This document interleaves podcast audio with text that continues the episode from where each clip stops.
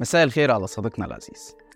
بطل حلقة النهاردة رجل عسكري خاض حرب حقيقية وكان رئيس مخابرات في فترة حرجة وبعدها بقى الرجل التاني داخل الجيش.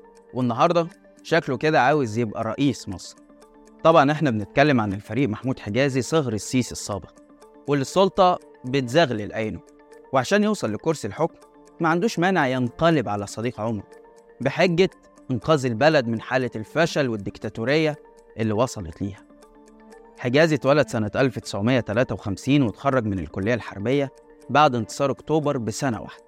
ضمن الدفعة 65 يعني أقدم من السيسي بحوالي ثلاث سنين. تدرج في الوظائف القيادية بسلاح المدرعات وقضى أغلب وقته في المنطقة الغربية العسكرية اللي تولى رئاسة أركان قوتها ثم القائد العام ليها ومنها اكتسب قوته داخل الجيش. اتعين ملحق لوزارة الدفاع في لندن وهناك كون علاقات قوية للغاية مع الدوائر العسكرية ببريطانيا كانت السبب في كونه أكتر قائد عسكري مصري من الجيل الحالي سافر رحلات عمل رسمية هناك ودايما كان بيتم استقباله على أفضل ما يكون لدرجة أنه خد حصانة بريطانية من رئيس الوزراء الأسبق ديفيد كاميرون سنة 2015 لما حصلت ثورة يناير كان بيشغل منصب رئيس هيئة التنظيم والإدارة بالقوات المسلحة برتبة لواء بس طموحه كان أعلى من كده بكتير. وده اللي خلاه ينخرط مع دايرة صغيرة داخل الجيش خططت من البداية للسيطرة على حكم مصر. الدايرة دي كان بيشرف عليها المشير طنطاوي في حين إن كان أبرز أعضائها اللواء عبد الفتاح السيسي مدير المخابرات الحربية وقتها وأصغر أعضاء المجلس العسكري سنا مع نسيبه محمود حجازي بطل حلقتنا النهاردة واللواء الراحل محمد العصار رئيس هيئة التسليح في الوقت ده واللي تميز بعلاقاته القوية مع الأمريكان. بالإضافة للواء ممدوح شاهين ترز القوانين اللي تولى بعد كده منصب مساعد وزير الدفاع للشؤون القانونية والدستورية. حجازي كانت مهمته السياسية بامتياز وده لأنه كان بيقول إن 25 يناير دي ثورة عبقرية وإن الديمقراطية هي الحل والشعب هو القائد والمعلم. عشان كده كان بيقابل الرموز وممثلي التيارات السياسية في الفترة الانتقالية. وبعدين بدأ يظهر في الإعلام بهدف تبييض صورة المجلس العسكري. وتبرئته من الجرائم اللي ارتكبها في مسبيره ومجلس الوزراء ومحمد محمود. وهو أول واحد اتكلم عن نظرية الطرف الثالث مع وصول مرسي للسلطة ظهر حجازي وكأنه أكثر المتفائلين بمستقبل مصر وأبدى تعاون كبير مع الإخوان لدرجة خلت الرئيس يثق فيه ويعينه مدير المخابرات الحربية مكان السيسي اللي اتعين وزير دفاع في أغسطس 2013 بس الحقيقة إن ده كان الفخ اللي مرسي وقع فيه واللي تكلفته كانت إزاحته السريعة من السلطة عشان يبدأ صراع الجنرالات عليها. مع وصول السيسي للسلطة بشكل رسمي صعد محمود حجازي فورا عشان يبقى رئيس أركان الجيش. بس في 2017 حصلت خلافات عميقة بينهم أدت للإطاحة بيه. النهاردة وبعد كل السنين دي بيطرح محمود حجازي نفسه كمرشح رئاسي محتمل بأجندة هدفها إنقاذ مصر. هل ينجح حجازي في الإطاحة بالسيسي؟ ولا هتكون دي نهايته زي عنان وشفيق. والأهم من كده الفرق بين السيسي ومحمود حجازي. ده اللي هنحاول نعرفه معاكم في حلقة النهاردة. بس قبل ما نبدأ يا ريت تشاركوا الحلقة مع أصحابكم واعملوا اشتراك في القناة. أنا عبد الرحمن عمر وده برنامج الحلم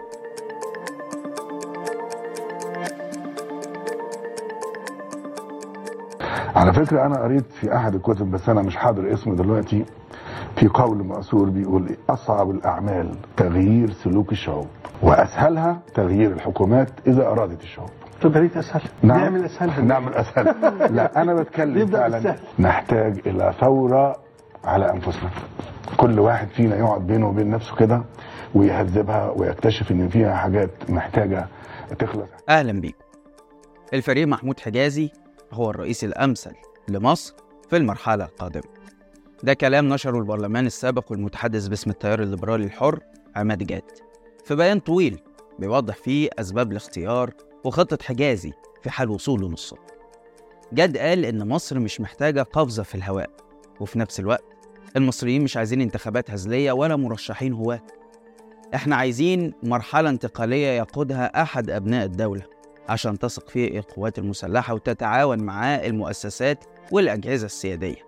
وما نكررش تجربة 2012 طبعا يقصد هنا الرئيس الراحل محمد مرسي. بعدين قال إن كفاية على السيسي عشر سنين لأن مصر مش هتتحمل استمرار سياساته فترة كمان. ودلوقتي إحنا محتاجين رئيس جديد برؤية مختلفة. طيب يا ترى حجازي بيوعد المصريين بإيه؟ قال لك أول حاجة هيخرج الجيش من الاقتصاد وهيكلف حكومة كفاءات من أبناء مصر في الداخل والخارج. وهيعدل الدستور عشان يلغي تركيز السلطة في إيد رئيس الجمهورية اللي السيسي عمله في 2019 وهيكتفي بأنه يكون مسؤول عن السياسة الخارجية والأمن القومي بس ويترك السلطة التنفيذية للحكومة وكمان هيفتح المجال العام لكل الأحزاب والتيارات بحيث يبقى عندنا برلمان حقيقي قادر يحاسب الحكومة والرئيس نفسه. ده كله كلام جميل. بس يا ترى مين اللي وراه؟ طبعا مش محتاجين نكون أذكياء عشان نعرف إن الفريق حجازي هو اللي بيرمي بالونة اختبار عشان يشوف ردود الفعل الرسمية والشعبية والأدلة على كده كتير. منها كلام جاد نفسه عن إن سبب ترشيحه ده هو معرفته الوثيقة بالفريق حجازي. بس كمان عندنا البرلمان السابق ورئيس حزب الإصلاح والتنمية محمد أنور السادات اللي بشر من فترة بمرشح المفاجأة ذو الخلفية العسكرية. وبعدين طلع قال إن المرشح المجهول ده قدم طلب للقوات المسلحة إنها تسمح له بالترشح في انتخابات الرئاسة. مصادر بقى في الحركة المدنية قالت إن مرشح المفاجأة ده هو محمود حجازي. في نفس الوقت ده نشرت مجلة الإيكونوميست البريطانية وركز مع البريطانية دي علشان هرجع بعد شوية أكشف لك علاقات حجازي القوية جدا بالإنجليز. المهم نشرت تقرير بعنوان المصريون ساخطون على عبد الفتاح السيسي اتكلمت فيه عن قلق وخوف السيسي من انقلاب جنرالات الجيش عليه وقالت إنه بيبيت كل يوم في قصر مختلف. قبل ما تحدد بالاسم الفريق محمود حجازي وتقول إن السيسي يرغب في قمع طموح كل دي دلائل قوية على رغبة الفريق حجازي في الوصول لكرسي الرئاسة. أما الدليل على خوف السيسي منه فهو أولا الهجوم الإعلامي اللي حصل على عماد جاد وتأكيد ناس مقربين من السيسي زي مصطفى بكري إن الفريق حجازي لا يرغب في دخول السباق الرئاسي. وتقديم بقى موعد الانتخابات عشان تكون في شهر ديسمبر القادم يعني بعد أقل من ثلاث شهور وإن قبول أوراق الترشح تنتهي في منتصف شهر أكتوبر يعني خلال أسبوعين تقريبا من النهاردة. بحيث يقطع الطريق سريعا على حجازي ويمنعه من التفكير في خوض مغامرة غير مأمونة العواقب.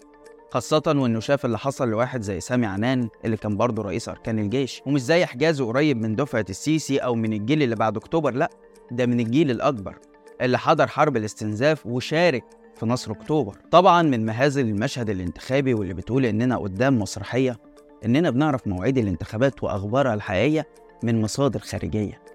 في الأول موقع بلومبرج هو اللي قال إن السيسي عايز يقدمها من مارس 2024 لديسمبر 2023 بعدين طلع موقع اليوم السابع التابع للمخابرات ونشر الخريطة الزمنية للانتخابات. في نفس الوقت اللي لجنة الانتخابات كانت عاملة مؤتمر صحفي وبتقول فيه إنها مش هتعلن المواعيد بشكل رسمي غير يوم 25 سبتمبر الجاري. وده اللي أحرج اليوم السابع وأجبرها تحذف المواعيد. بس خلاص اتعرفت يعني. حتى لو قرروا يغيروا يوم ولا يومين عشان الفضيحة ما يبقاش شكلها وحش الفكرة نفسها اتكشفت خلاص. وهنا يبقى السؤال؟ هل يقدر محمود حجازي يواجه السيسي في الأسبوعين دول؟ تعالوا في البداية نعرف معلومات مهمة وخطيرة عن الفريق حجازي ونفهم عقليته وإزاي الراجل ده بيفكر. العلاقة الشخصية بين السيسي ومحمود حجازي يبدو إنها كانت قوية جدا من وقت طويل. دي حاجة اتكلم عنها الصحفي الراحل ياسر رزق اللي تختلف أو تتفق معاه لكنه كان كنز معلومات فيما يتعلق بالجيش لأن أغلب مسيرته الصحفية كان مراسل عسكري وبالمناسبة هو أول من أكد معلومة صلة النسب اللي بينهم وده لأن حسن نجل السيسي واللي شغال حاليا في المخابرات متزوج أو كان متزوج من داليا بنت الفريق حجازي. لآخر المعلومات بتقول إنها شغالة في النيابة الإدارية والمفاجأة بقى في علاقة النسب ده هو إن في ناس قالت إنها ما عادتش موجودة بمعنى إنه حصل انفصال بس دي معلومة صعب التأكد منها في الوقت الحالي. حجازي شارك في حرب تحرير الكويت عشان كده هو من القادة العسكريين القلائل في مصر حاليا اللي خاضوا حروب في حياتهم العسكرية. السيسي على سبيل المثال ما خدش أي حرب في حياته ومع ذلك إدى لنفسه رتبة مشير. الفترة الأهم بالنسبة لينا واللي كشفت جزء كبير من أفكار حجازي كانت بعد ثورة يناير لما ظهر في بعض البرامج. اللي الحقيقة وأنا بجهز الحلقة رجعت سمعت كل كلامه بدقة عشان أفهم الشخصية اللي إحنا قدامها. حواره الأول كان مع إبراهيم عيسى ومنى الشاذلي في أكتوبر 2011 بمشاركة الفريق محمد العصار وكان معظم الكلام عن أحداث مسبيرو ورغم إن العصار معروف بالدبلوماسية والهدوء لكن أقدر أقول بكل ثقة إن حجازي خطف الأضواء منه في اللقاء ده وكان أهدى وأكثر حنكة في إدارة الحوار. حجازي ما دافعش عن الجيش بشكل مباشر ووصف الأحداث بإنها مأساة وقال إن أعداء الثورة هم المستفيدين منها واقترح يتعمل تحقيق من لجنة مستقلة لو ثبت إن حد من الجيش أخطأ يبقى لازم يتحاسب. بس في النص كده مرر شوية أفكار تفهمك إنه مش سهل. مثلا اقترح إننا نعمل قانون ينظم التظاهر وقال بالنص كده إننا لازم نشوف طريقة تخلينا نعرف نسيطر على التجمعات الكبيرة لأننا لو ما عملناش كده مش هيكون قدامنا غير العنف وطبعا مش محتاج أفكرك إن قانون التظاهر اتطبق فعلا بعد أحداث يونيو 2013 تظاهر فوق دماغنا من فوق ونعترف بيه ونقره وحق مكتسب لا أحد بس ال- ال- ال- اللي ادانا هذا الحق قال لنا التظاهر لا في كل دول العالم له ضوابط تنظم التظاهر. كمان قال أفكار تبدو مشتركة بينه وبين السيسي زي إنه مطالب الناس أكبر من قدرة الدولة. ولو عايزين يا مصريين تعرفوا قيمة الجيش بصوا على الدول المجاورة. في بقى شوية جمل مكررة في كل حوارات حجازي. لدرجة إن أبصم لك من دلوقتي إنه لو جه رئيس في يوم من الأيام هيقعد يحكي لنا القصص دي كل يوم. خد عندك يا سيدي أول حاجة إحنا عندنا موروث من عدم الثقة في الحاكم لأن الشعب اتضحك عليه لسنين طويلة. رقم اتنين الشعب المصري عظيم لأنه بعد النكسة ما عملش ثورة بل نزل يعلن تأييده للحكومة وكان بيقف بالطوابير عشان ياخد فرخة من الجمعية وينتظر بالسنين عشان يركب تليفون في البيت. طبعا الجمل دي غالبا هيستخدمها لما البلد تدخل في أزمة عشان يفكرنا بأصلنا الطيب الجميل. وقد إيه المفروض نأيد الرئيس حتى لو البلد بتغرق؟ تالت حاجة قصة سيدة مصرية وزعت الفول السوداني اللي كانت بتبيعه على جنودنا وقت حرب أكتوبر من غير ما تاخد منهم فلوس. ودي بيضرب بيها المثل في تضحية الشعب حاجة كده زي حلق الحاجة زينة. رابع حاجة بقى البلطجية. ومرة قال عليهم الأشقياء توقفوا عن ارتكاب الجرائم وقت الحرب. وده يدل إنهم وطنيين. خامس حاجة لازم هيقول شعر الحافظ إبراهيم أو حكمة لحد هو مش فاكر اسمه. وبكده هنبقى خرجنا من حقبة جمال حمدان ورحنا لحافظ إبراهيم.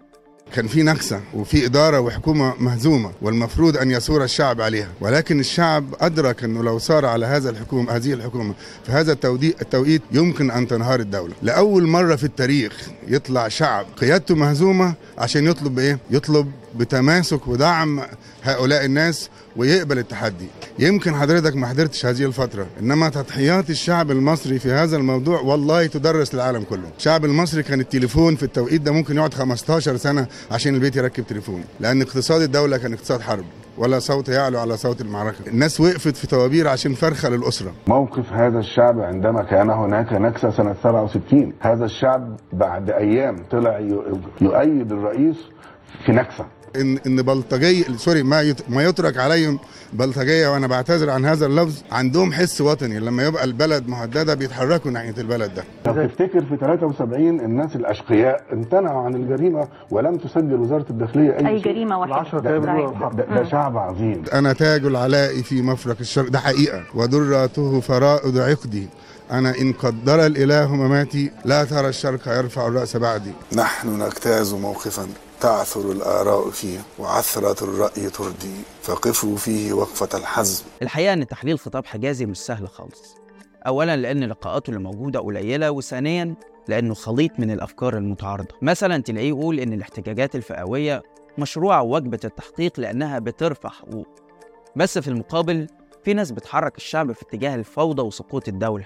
وشوية وكان هيقول أجيب لك منين؟ أنت ما تعرفش إن إحنا فقراء قوي لا يا ريت حد يقول لك إننا فقراء قوي مرة تانية يقول نصا كده إن الديمقراطية هي الحل وإنها قادرة تصحح أخطائها. بس يرجع تاني ويقول إن الشعب فاهم الحرية غلط وإن نظرة المواطن لضباط الشرطة المفروض تتغير وتكون فيها احترام مع إنه كان أولى يوجه الكلام ده للشرطة اللي تسببت بانتهاكاتها في اندلاع الثورة. طبعا مش محتاج أقول لك كم مرة قال إن العسكر مش طلاب سلطة وإن الجيش بيحترم الشرعية وعمره ما ينقلب على النظام وإن نفسهم يسلموا الحكم للمدنيين ويتقاعدوا بس سبحان الله رغم مرور عشر سنين أهو لسه بيتخانقوا على السلطة. إن سياسة ال- ال- القوات المسلحة ودي جزء من تحضرها. آه. جزء من تحضرها. أنها تحترم الشرعية. تحترم الشرعية ولا تنقلب على النظام وإلا كان يعني كل يوم الصبح وزير الدفاع يقوم مثلا ما يعجبوش رئيس جمهورية ينقلب عليه. لم تلوث دم يدنا بدماء فرد أو إنسان مصري اطلاقا. بعد انتخاب مرسي ظهر مرة تانية مع عماد أديب وبرضه بمشاركة العصار. وفي اللقاء ده اتكلم بشكل إيجابي للغاية عن العلاقة القوية بين الجيش والإخوان. لدرجة إنه قال إنه بكى لحظة إعلان فوز مرسي لأنها كانت أول مرة المصريين يختاروا رئيسهم. وطالب المصريين بالالتفاف حوالين الرئيس المنتخب عشان يؤسس عهد النهضة. أنا أنا أنا أنا أنا أنا يوم إعلان النتيجة بكيت إن أنا يعني من فرح من سعادتي إن أنا عشت في جمهورية مصر العربية وهو بيعلن فيها نتائج رئيس الجمهورية ولا أحد في جمهورية مصر العربية يعلم مين الرئيس لغاية لما رئيس اللجنة العليا للانتخابات آه، أنهى الحوار. مرة منذ قبل هذه الفترة طلع الشعب المصري عشان يختار رئيسه بحرية زي ما هو عايز؟ ولا مرة. كلنا يجب أن نلتف حول آه، يعني ال- ال- ال- القيادة المنتخبة عشان نبدأ عصر نهضه نؤسس ليه فترة والناس تكمل بعدينا وبعدينا وبعدينا يعني. حجازي قال كمان إنه ما كانش يتمنى حل مجلس الشعب وإن فهمه لدور الجيش هو حماية الحدود والأمن القومي مش في ممارسة السياسة. وأكد أكتر من مرة إن الجيش كان جزء من الثورة ضد مبارك لدرجة إنه قال لو ما كناش عملنا كده كانت حصلت مجازر في البلد. في النهاية لو على تحليل الخطاب بتاعه فهو شخص مراوغ جدا وسياسة أكتر من السيسي. بس الرك على الفعل اللي بيقول لنا إن حجازي كان جزء من خطة السيسي للإطاحة بمرسي. في إحدى الوثائق المسربة والموقع عليها محمود حجازي بصفته مدير المخابرات قدم توصية للرئيس مرسي بتكثيف قنوات الاتصال مع حركة حماس في غزة للتعاون في ملف أمن سيناء ودي اللي بسببها اتهم مرسي بالتخابر مع حماس. وهنا هيظهر سؤال مهم. هل دي كانت توريطة من حجازي المرسي؟ السيسي كمان استخدم مقر المخابرات الحربية لعقد اجتماعات وترتيبات الإطاحة بمرسي. ومن الروايات اللي متفق عليها من كل الأطراف تقريبا وظهرت حتى في مسلسل الاختيار إن خيرت الشاطر نائب مرشد الإخوان في إحدى المرات راح يقابل محمود حجازي في مكتبه فلقى السيسي هو اللي بيقابله. مين اللي كاره دنيتك وبيشتهي موتك؟ مين اللي فعصك وسد شرايينك وعملت قلب مفتوح؟ ابني محبوس بقاله سنتين 25 شهر. حبس احتياطي من غير جريمة. ونشدت سيادة الرئيس. واضح إن صوتي ما وصلش لفخامته ده تالت رمضان. يبقى مات في السجن. رجعوا لي ابني كفاية. ده لو غلط كفاية سنتين. بعد 30 يونيو كان حجازي من الدايرة القريبة للغاية من السيسي. وظهر في عدة تسريبات صوتية منها التسريب الخاص بالتكييف القانوني لسجن مرسي. وتسريب تاني بيتم الاتفاق فيه على عقد اجتماع سري بين السيسي ومحمود حجازي مع توني بلير اللي كان شغال مستشار لمحمد بن زايد عشان يديلهم أفكار بخصوص التعامل مع المجتمع الدولي. أعتقد إن حضور حجازي الاجتماع ده كان عشان يسهل الترجمة على السيسي لأن من الحاجات برضو المتكررة عنده هي إنه بيستخدم كلمات إنجليزي كتير مش زي السيسي اللي على باب الله في حوار اللغة ده. كمان كان في تسريب ثالث خاص بالأحداث في ليبيا. اتكلم فيه حجازي مع السيسي عن خطة للإطاحة بمجلس النواب اللي كان منتخب هناك في الوقت ده. وقال له إن رئيسه إخوان مسلمين. وكلام تاني عن توصيل شحنة أسلحة لقوات حفتر اللي تولى حجازي بعد كده ملف دعمه بشكل كامل. لما مسك اللجنة المصرية لليبيا سنة 2016 فندم معلش آه، هو ال- النوري ابو سهمين اللي هو رئيس زي رئيس مجلس الشعب في ليبيا كده. كلم السفير ال- ال- ال- الليبي في مصر وقال له لازم تحضر اللقاء بأي طريقة. علشان وخاصة اللقاء مع وزير الدفاع اللي هو حضرتك يعني. هم تقريبا مش مستريحين لرئيس الوزراء علي زيدان و- والراجل اللي هناك ابو سهمين ده اخوان مسلمين. آخر تسريب ظهر فيه حجازي كان الكلام فيه عن حضور محمد دحلان القيادي الفلسطيني لمصر. على متن طيارة خاصة ومعاه أربع أشخاص مصريين وفلسطينيين وكان بيتكلم مع عباس كامل عن تأمين دخولهم بسرية تامة بدون أي تفتيش أو عبور جوازات. حاجة كده شبه طيارة زامبيا حجازي كمان أظهر تأييده لأفكار السيسي وقاد مجموعات من جنود الجيش للتبرع لصندوق تحيا مصر وطالب الشعب إنه يساند الرئيس المنتخب زي ما وصف. التقارب بين السيسي وحجازي توج بتصعيده المفاجئ لمنصب رئيس أركان الجيش سنة 2014 وبقول مفاجئ لأنه تخطى مبدأ الأقدمية وتجاوز الأعراف الراسخة بأنه رئيس الأركان يكون إما قائد أحد الجيوش أو أحد الأسلحة الميدانية. بس بعد ثلاث سنين وفي نهاية 2017 تمت الإطاحة بحجازي في مفاجأة مدوية لدرجة إن البعض توقع وقتها إنه هيجي رئيس حكومة لأن الراحل شريف إسماعيل كان بيمر بظروف صحية حرجة. لكن الحقيقة إن الإقالة كانت مهينة لحجازي لأنه ما كانش على علم مسبق بيها. وحصلت خلال عودته من اجتماع رؤساء أركان الدول المحاربة للإرهاب بمشاركة أمريكا وإسرائيل. والبعض فسرها بأن ليها علاقة بحادث الواحات لأنها تزامنت مع إقالة أربعة من قيادات الداخلية. عشان كده التفسير المنطقي هو اعتماد السيسي. سياسة إجراء تغييرات سريعة ومتوالية داخل الجيش خوفا من الانقلاب عليه خاصة إنها جت قبل شهور قليلة من الانتخابات الرئاسية 2018 اللي شهدت محاولات عسكريين سابقين الحصول على تأييد الجيش في منافسة السيسي. ولو تفتكروا وقتها ابن معتز كتب تغريدة كشفت غضب الأسرة من قرار الإطاحة وقال كلام من نوعية دمت شامخا قدر احترامك لذاتك. دمت وتدا في مواقفك لا تسبح مع التيار حجازي اللي بيشغل لغاية النهاردة منصب شرفي وهو مستشار رئيس الجمهورية للتخطيط الاستراتيجي وإدارة الأزمات رجع تاني للظهور بعد مظاهرات 2019 وظهر كلام عن منح مساحة تخص بيزنس الجيش والسيطرة على الإعلام. أما بقى حكاية الحصانة اللي خدها من بريطانيا والعلاقة القوية اللي بتجمعه بالدوائر العسكرية والسياسية هناك فدي كشفتها. صحيفة الجارديان سنة 2015 لما الشرطة قالت إنها بتدرس اعتقاله خلال حضوره معرض للأسلحة في لندن قبل ما تلحقه حكومة كاميرون وتعلن منحه حصانة دبلوماسية استثنائية. والموضوع ده كان سببه اتهامه بالمشاركة في ارتكاب جرائم ضد الإنسانية. كونه حضر اجتماعات أمنية رفيعة المستوى للتخطيط لفض رابعة بحسب هيومن رايتس واتش بالإضافة كمان لإطلاق القناصة النار من فوق أسطح المخابرات الحربية اللي كان هو رئيسها فضلا عن إشرافه على عملية الاعتقالات اللي تمت في مراكز الاحتجاز العسكري. في النهاية هو ده محمود حجازي بسلبياته وإيجابياته. ممكن ناس تشوفه نسخة تانية من السيسي وإن وصوله للسلطة معناه تكرار العشر سنين اللي فاتوا. وناس تشوفه بديل مقبول من كل الأطراف. ممكن يبدأ مرحلة جديدة تنهي عصر السيسي اللي قدم لمصر أسوأ رئيس في تاريخها الحديث. وبين الرأيين دول هيفضل السؤال هل يقدر حجازي إنه يطيح بالسيسي؟ بس كده. لحد هنا والحلقة خلصت. شارك الحلقة لو عجبتك وتابع حساب شباك وحسابي على الإنستجرام هتلاقي اللينك في الوصف. واستنانا كل يوم اتنين وجمعة الساعة 8 بالليل بتوقيت القاهرة في حلقة جديدة من برنامج إيه الحكاية؟ سلام.